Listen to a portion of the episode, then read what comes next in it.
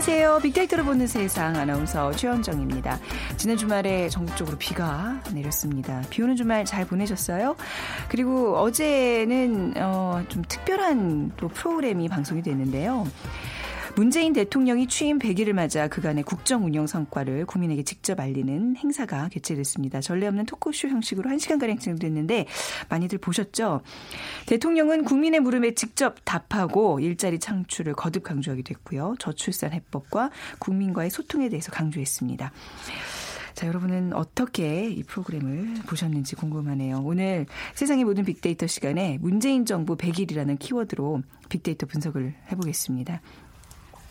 그리고 빅데이터 insight 시간에 디지털 시대의 인기를 끌고 있는 대표 아날로그 아이템 사진 트렌드에 대해서 얘기를 나눠보겠습니다.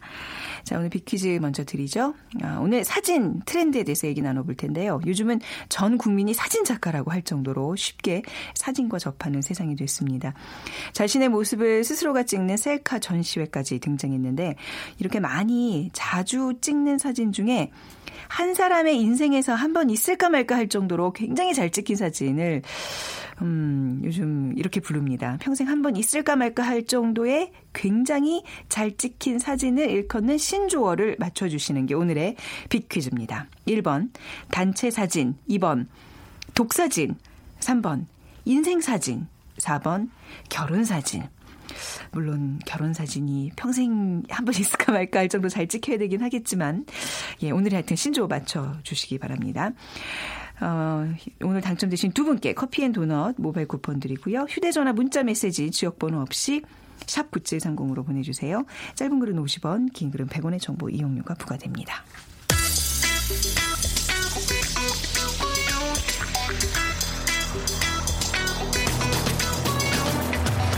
오늘 여러분이 궁금한 모든 이슈를 알아보는 세상의 모든 빅데이터. 다음 소프트 최재원 이사가 분석해드립니다.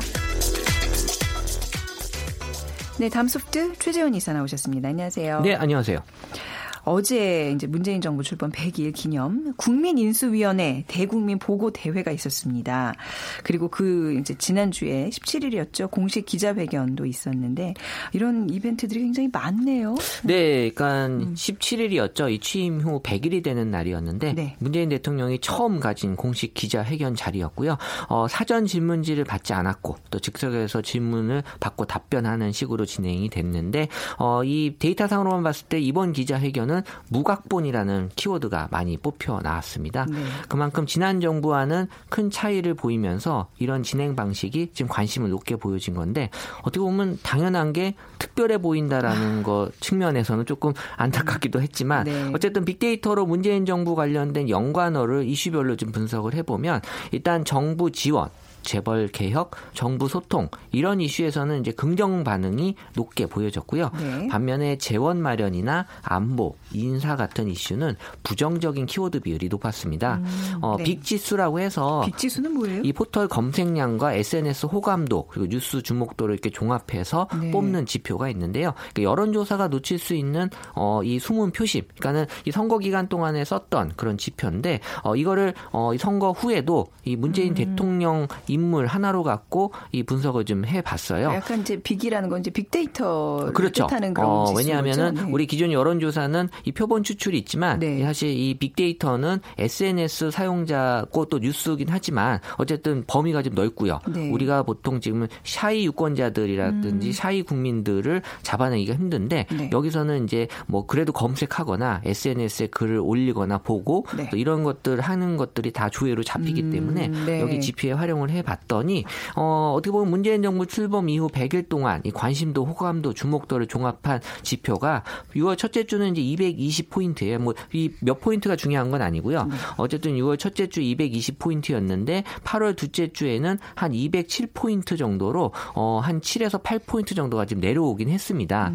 근데 워낙 취임하자마자는 높게 형성이 될 수밖에 없기 때문에 네. 어, 비교할 수 있는 이제 갤럽 지지율과 비교해봐도 갤럽도 6월 첫째 주에는 한 84. 74포인트였다가 어, 8월 둘째 주에는 한 77포인트로 이 내려오는 하락폭이 거의 지금 똑같게 나타났거든요. 네. 그래서 이 정도면 사실 그렇게 보면 낮게 형성이 된 건 아니다라고 보여지고 있고 네. 어, 중간 중간에 이제 문재인 대통령이 국회 첫 시정 연설을 했던 6월 셋째 주나 또 미국을 방문했던 6월 다섯째 주에 지수가 많이 상승을 했고 또 최근에 건강보험 보장 확대 이른바 음. 문재인 케어 발표했을 때도 이 지수가 높게 형성이 되면서 어, 어떻게 보면은 이제 다른 지지율보다는 변동폭이 이슈가 있을 때마다 크게 보여지고 네. 약간 선행이 되는 지표로서 어, 나타나고 있었고 어, 재벌 개혁 적폐 청산 적극적인 복지 지원 소통에서는 이 호감적인 측면이 뚜렷했지만 이 재원 마련이나 뭐 안보 불안 또 코드 인사 같은 측면에서는 약간 부정적인 측면도 같이 음. 존재했습니다. 왜 숨없이 달려왔다 뭐 이런 표현들을 하는데 그게 딱 맞을 정도로 정말 100일 동안 많은 너무 일들이. 많은 일이 있었어요. 네, 사실 네. 이제 이 기간은 허니문 기간이라 그래서 그냥 좋은 게 좋은 거고 다들 그냥 어떻게든 격려해 주려고 애쓰는데 그 기자회견 근데 그 사실 그 중간 중간에 뭐 북핵 문제도 있었고 있었죠. 예 살충제 달걀 계란 문제도 있었고 네.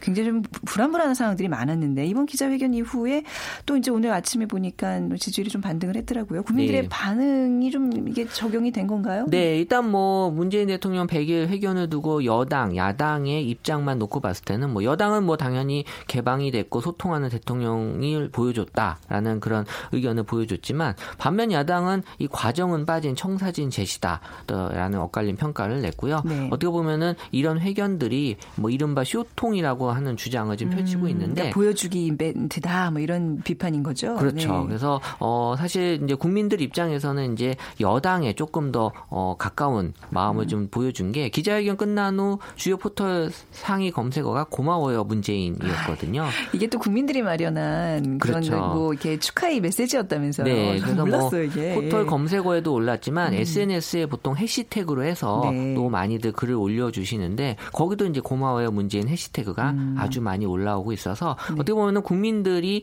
어, 줄 수 있는 선물이다라고 네. 이제 어, 이런 공감대가 형성이 됐고 이 긍부정 반응으로만 놓고 봤을 때는 이 기자회견에 대해서는 긍정 반응이 91%로 아주 높은데요.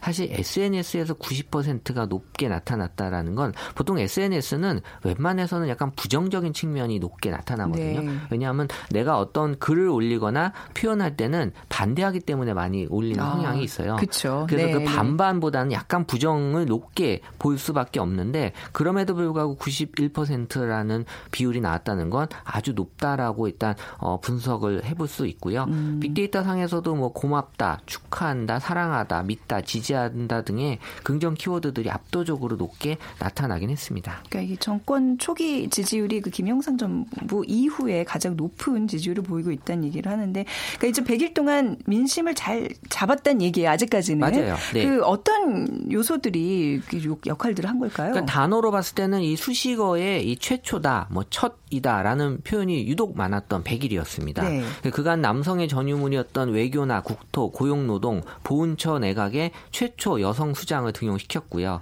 지금 문재인 정부가 여성 장관 30% 공약을 달성을 사실 했었는데 지금 네. 거의 눈앞에 두고 있고 음. 뿐만 아니라 추가 경정 예산 편성을 위해서 국회 시정 연설에서도 우리가 보통 기업 업무에 많이 쓰이던 이 PPT 네. 파일을 사용해서 어떻게 보면 처음 이런 것들을 보여줬고 또 유기견을 또 처음 first dog로 입양하는 것도 아, 이슈가 됐죠. 네. 예, 또 한 가지를 꼽으라면 또 기존에 2만 부 제작하기로 했던 문재인 대통령 취임 기념 우표첩도 지금 수요가 폭증해서 역대 대통령 최초로 추가 발행이 된다고 하네요. 음, 네. 네. 또 어떤 열풍들이 있었죠? 일단 뭐 문재인 아이템을 줄여서 이제 문템이라고 하는 네. 열풍이 네. 또 불고 있는데요. 그러니까 문재인 대통령이 썼던 제품들에 대한 인기가 높아진다라는 겁니다. 그럼 뭐 이니 뭐 이렇게 그쵸. 표현하던데요. 뭐, 뭐 네. 굿즈라고도 표현하고요. 네, 이니 굿즈. 네. 네. 그래서 이 문재인 대통령이 착용했던 옷, 뭐 음. 넥타이, 즐겨 마시는 커피, 또 빅데이터 상에서는 인기 문템으로는 이제 안경, 등산복, 시계, 음. 우표, 찻잔 등이 꼽혔는데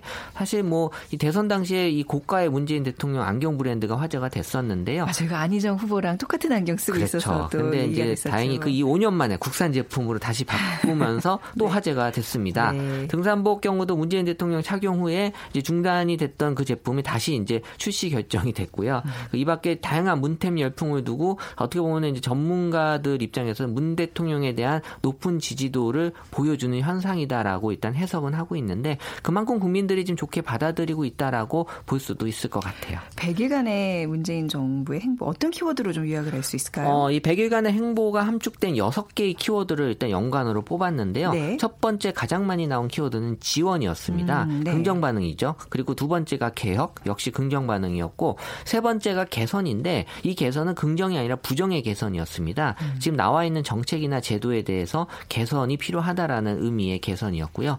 네 번째 우려도 역시 부정, 다섯 번째 논란도 부정이었지만 여섯 번째 소통이란 키워드에서는 이제 긍정 반응이 보여지고 있어서 네. 이 비율로 굳이 어, 나눠보자면 지원이 전체 29%, 개혁이 22%, 개선이 15%, 우려가 13%, 논란이 11%, 소통은 10%를 차지하면서 일단 긍정 비율이 조금 더 높게 나타나고 음, 있었습니다. 그 키워드가 이제 함축하는 또 다른 내용들이 있을 거 아니에요, 정말. 네, 그렇죠. 그러니까 네. 지원 같은 경우는 이제 뭐 지원만 놓고 봤을 때는 좀 애매할 수 있지만 예. 구체적으로 또 다른 sub, 그러니까 밑에 연관어를 뽑아보면 이제 사업이나 지역, 기술로 나타나고 음, 있어서 음, 사업을 지원하고 지역을 지원하고 또 네. 기술을 지원한다라는 건데 이 평등한 기회 보장이라는 문재인 정부의 공약 아래서 소상공인 영세기업 지원 대책 같은 사업이 지금 호감을 얻고 있다라고 해석이 되고 개혁 같은 경우는 뭐 재벌이나 구조, 제도의 개혁으로 나타나고 있어서 정부의 강력한 적폐청산 의지가 이루어진 대대적인 재벌 개혁에 대한 이슈로 해석이 될 수 있습니다. 네. 다음으로 이제 개선 같은 경우는 지금 이제 계획이나 제도 지원으로 나타나고 있어서 정책 추진에 있어서 이 재원 마련에 대한 고민이나 의견 수립이 수립이 음. 충분히 이제 계획 개선에 필요하다라는 필요성들을 어, 대두시켰고요. 네. 우려는 뭐 역시 지금 안보에 대한 얘기 그리고 이제 논란은 어, 인사에 대한 논란 그리면서 음. 어떻게 보면 정부가 인사 논란을 겪고 있는 네. 어, 측면에서 좀 부정적으로 보여졌고 마지막으로 소통은 뭐 인사나 운영, 의견 등을 통해서 기존의 어떤 불통의 상징이었던 이 운영에 있어서의 소통을 강조한 통치 스타일이 네. 아주 상대적으로 긍정적으로 지금 받아들여지고 있었습니다. 아, 그동안은 사실 이렇게 뭐 정권 중간에 무슨 이, 이런 평가를 하거나 이런 게 뭐 언론사에서 자의적으로 한다든지 뭐 이제 언론조사 기관에서 한다든지 이랬는데 빅데이터로 이렇게 세분화된 이런 정보를 얻는 거는 이번 정권이 사실 처음 아닌가요? 지난 어, 정권 때도 해보셨어요? 어, 사실 내부적으로는 했지만 아. 어, 공개적으로 하기는 좀 어려웠고요. 아, 그랬군요. 사실 이런 네. 것들이 어떻게 보면은 기존에도 다 가능했던 일인데 음. 어, 무엇인가 이번 정부가 소통을 좀 강조하면서 네네. 네. 이런 데이터를 요구하는 매체들이 상당히 많았습니다. 그렇군요. 그래서 이런 것들이 쉽게 국민들의 어떤 반응들을 보여줄 수 있다는 측면에서 저는 좋게 해 석을 네, 하고 있고요. 네. 앞으로도 이런 것들이 지금 보여지고 있는 정책들에 대한 음. 가감 없는 어떤 국민들의 반응들을 볼 수 있는 네. 그러니까 SNS가 여전히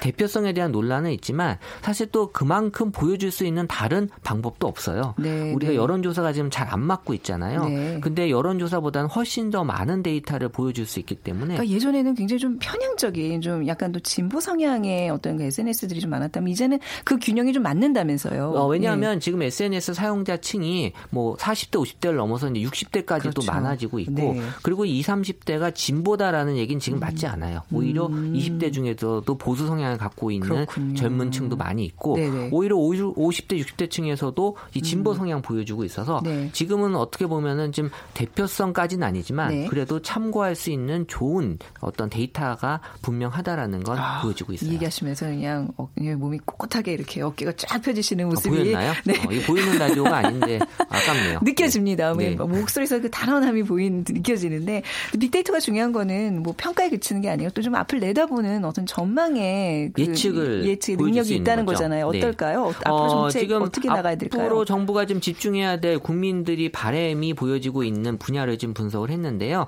여전히 지지율이 70에서 80%대로 탄탄하곤 있지만 아직 임기가 많이 남아 있잖아요. 네. 그래서 출범 이래 이 정부가 더 신경 써 주셨으면 하는 정책들을 일단 빅데이터 상에 서만 봤을 때는 여전히 경제에 대한 어떤 어, 지원책을 더 많이 기다리고 있, 습니다 네. 그래서 사실 경제만큼 우리에게 중요한 요소가 없다라는 걸 보여주고 있었고요.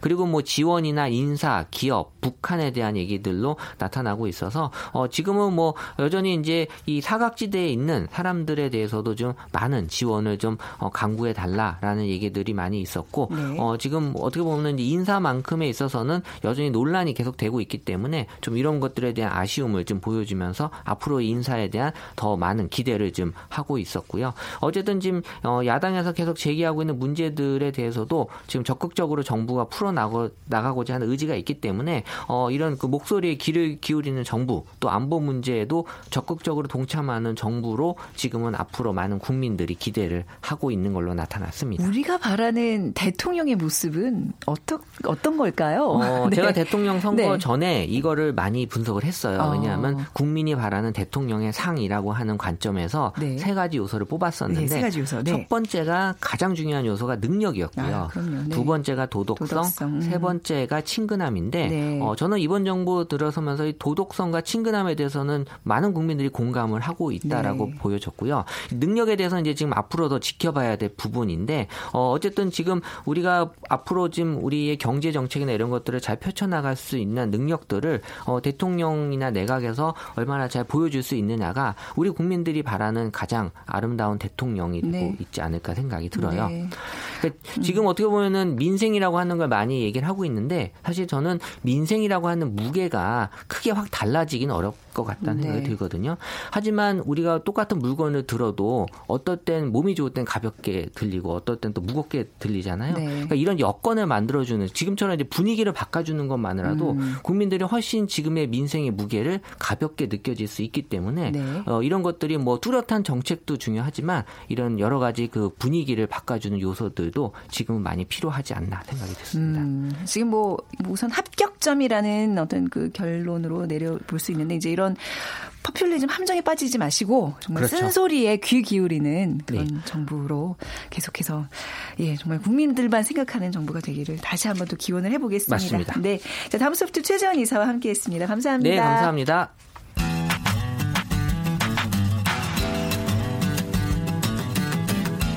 마음을 읽으면 트렌드가 보인다. 빅데이터 insight. 타파크로스 김용학 대표가 분석해드립니다.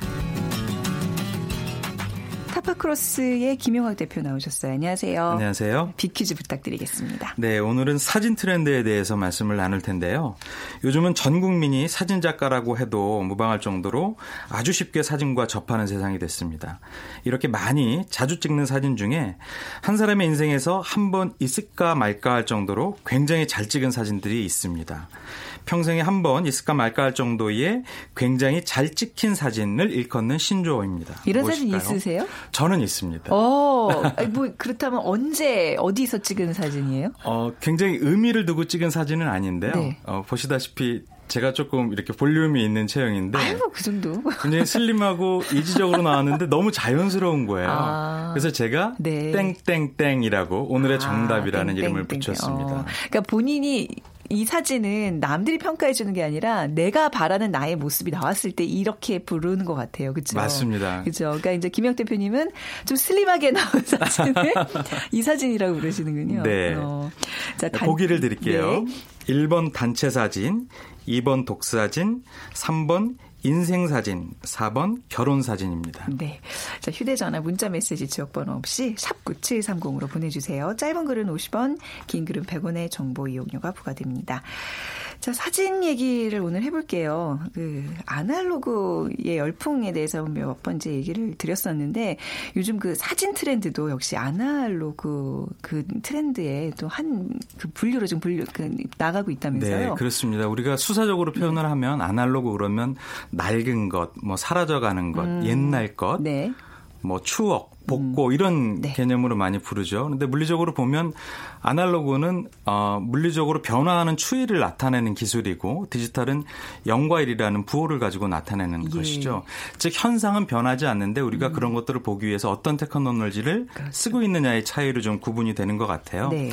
근데 최근에는 옛날 것이고 사라져가는 것이지만 그리고 때론 그것이 큰 불편함을 내포하고 있지만 일부러 그런 것들을 이용하고자 하는 네. 그런 경향성이 넓어지고 있어서 특히 사진 영역에 있어서 아날로그의 예, 다시 선풍적인 인기를 얘기를 해보려고 합니다. 음, 우선 아날로그의 인기가 얼만큼 요즘 붐인지 그것도 좀 살펴보겠습니다. 네, 빅데이터를 통해서 분석을 해보니까 네. 어, 아날로그하고 비슷한 레트로나 복고 이런 걸 같이 포함해서 분석을 하면 훨씬 더 범주가 넓어지긴 하지만 네. 아날로그 자체의 언급량의 변화 추이만 봐도 확연하게 변화를 볼 수가 있습니다. 전년 동기간 대비 지난 2017년 어, 7월 달의 언급량이 무려 62.8%나 증가를 했고요. 실제적으로 그 안에 연관어 같은 것들을 살펴보면 불편함과 연관된 얘기들이 있긴 하지만 감성적인 부분에 있어서의 호응들이 굉장히 높게 나타나고 있습니다. 네. 그 중에서도 아날로그 그럼 대표적인 것이 사진과 관련된 얘기인데요. 네. 어, 사용하기가 간편한 일회용이나 중고 필름 카메라에 대한 판매량 그리고 이런 부분에 대한 관심이 크게 늘고 있고요.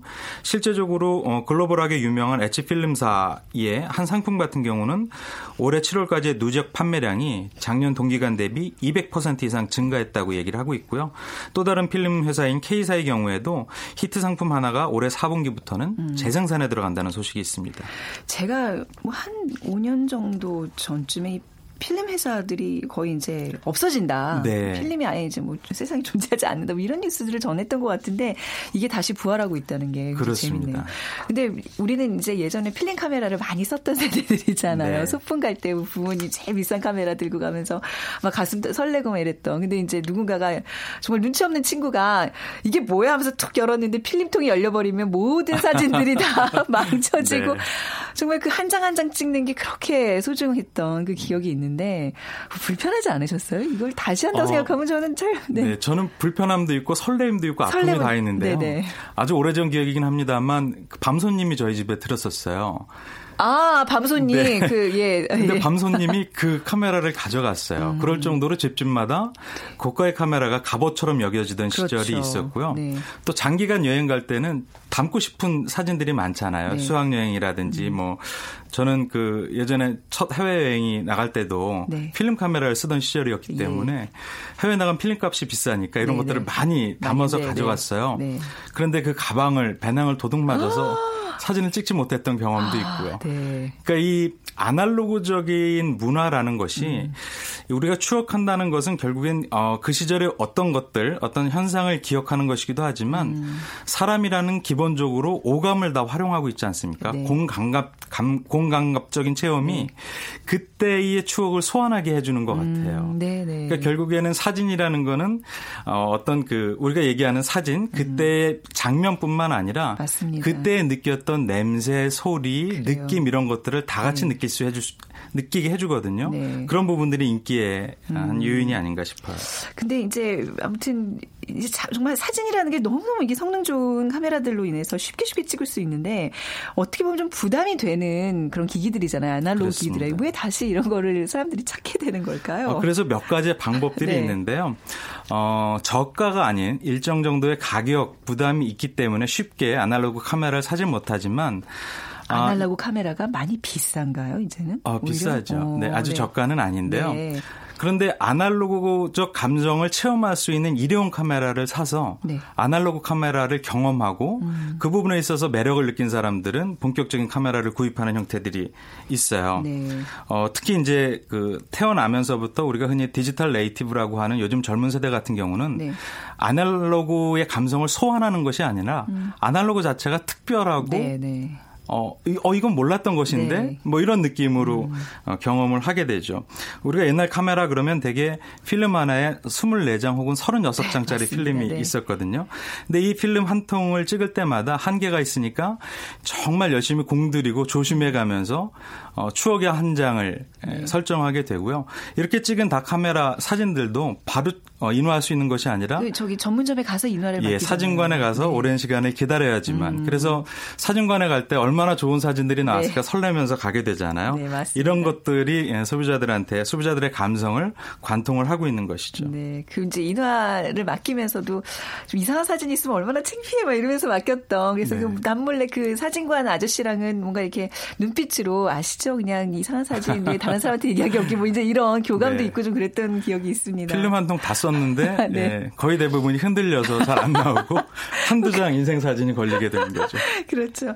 아날로그 아날로그 필름 사진 이런 것과 관련해서 좀 빅데이터에서는 어떤 얘기들이 오가고 있나요? 네, 실제적으로 상위의 연관어가 다 사진과 연관된 것들이 나오는데요. 뭐 필터나 필름 사진 그리고 색감, 분위기 이런 어, 사진과 연관돼서 중요한 요소들에 대한 얘기들이 많이 나옵니다.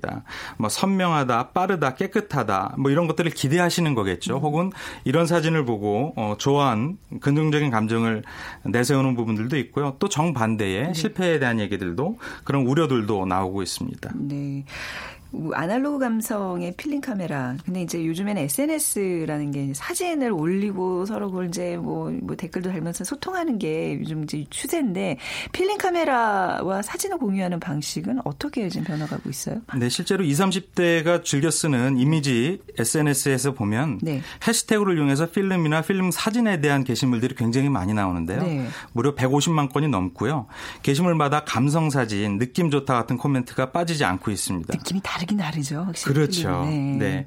또 어, 직접 필름 카메라를 바로 구입해서 사진을 찍기 어려운 소비자들도 있거든요. 네. 이런 분들은 스마트폰 어플리케이션을 이용해서 필름 사진이 주는 느낌을 먼저 경험하게 됩니다. 음. 어, 한 어플 같은 경우에는 단순히 필터 효과로 사진의 느낌을 느끼게 해주는 수준을 넘어서서 사진을 찍고 확인하는 과정을 아날로그 방식으로 재현해서 네. 소비자들의 인기를 끌고 있는데요.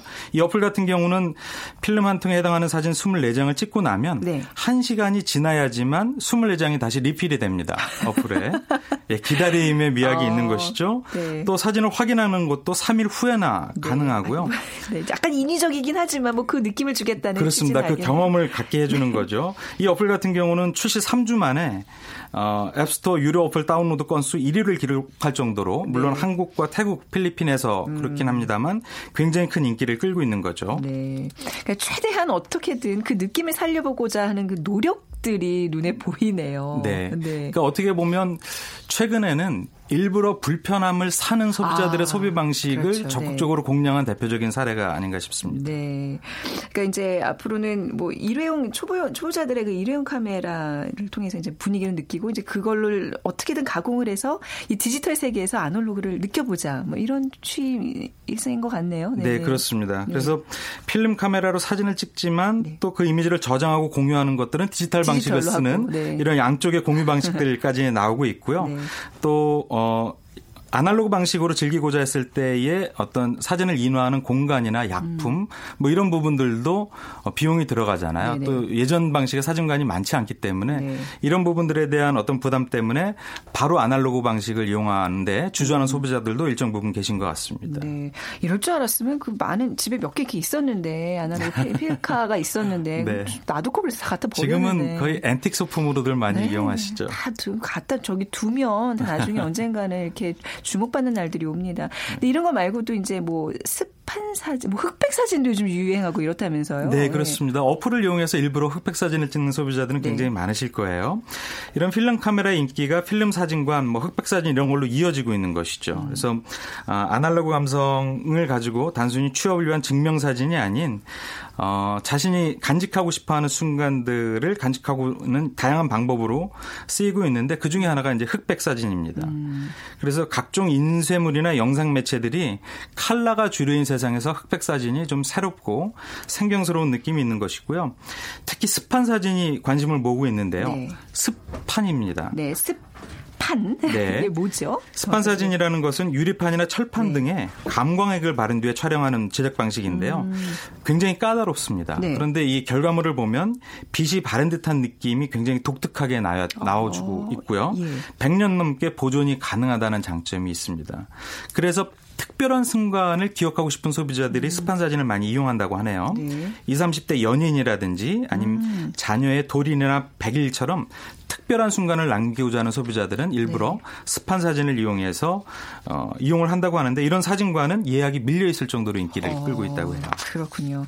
자 이제 아날로그가 제 얘기를 정리해 보면 어떤 추억의 소환 자체가 아니라 그것 자체가 문화가 되고 트렌드가 되는 그런 현상들을 또 오늘 필름 카메라를 통해서도 한번 또 느껴봤습니다. 오늘 타파크로스의 김용학 대표였습니다. 말씀 잘 들었습니다. 감사합니다. 자, 오늘 인생 사진 얘기 많이 중간에 했었죠. 정답입니다. 5439 9939님 휴가 중이라 통영 동피랑 마을에서 인생사진 찍으러 갑니다. 여기서는 뭘 찍어도 다 인생사진 나오더라고요. 잘 찍으시고요. 1741님 50대 주부인데요. 제 아들 어, 큰아들 신병훈련소 수료식 때 아들과 찍은 사진이 바로 큰 인생사진이다 하셨어요. 자 우리 두 분께 커피 and 도넛 모바일 쿠폰 쿠폰 드리도록 하고요. 어, 빅데이터로 보는 세상 내일 오전 11시 10분에 다시 오겠습니다. 지금까지 아나운서 최현정이었어요. 고맙습니다.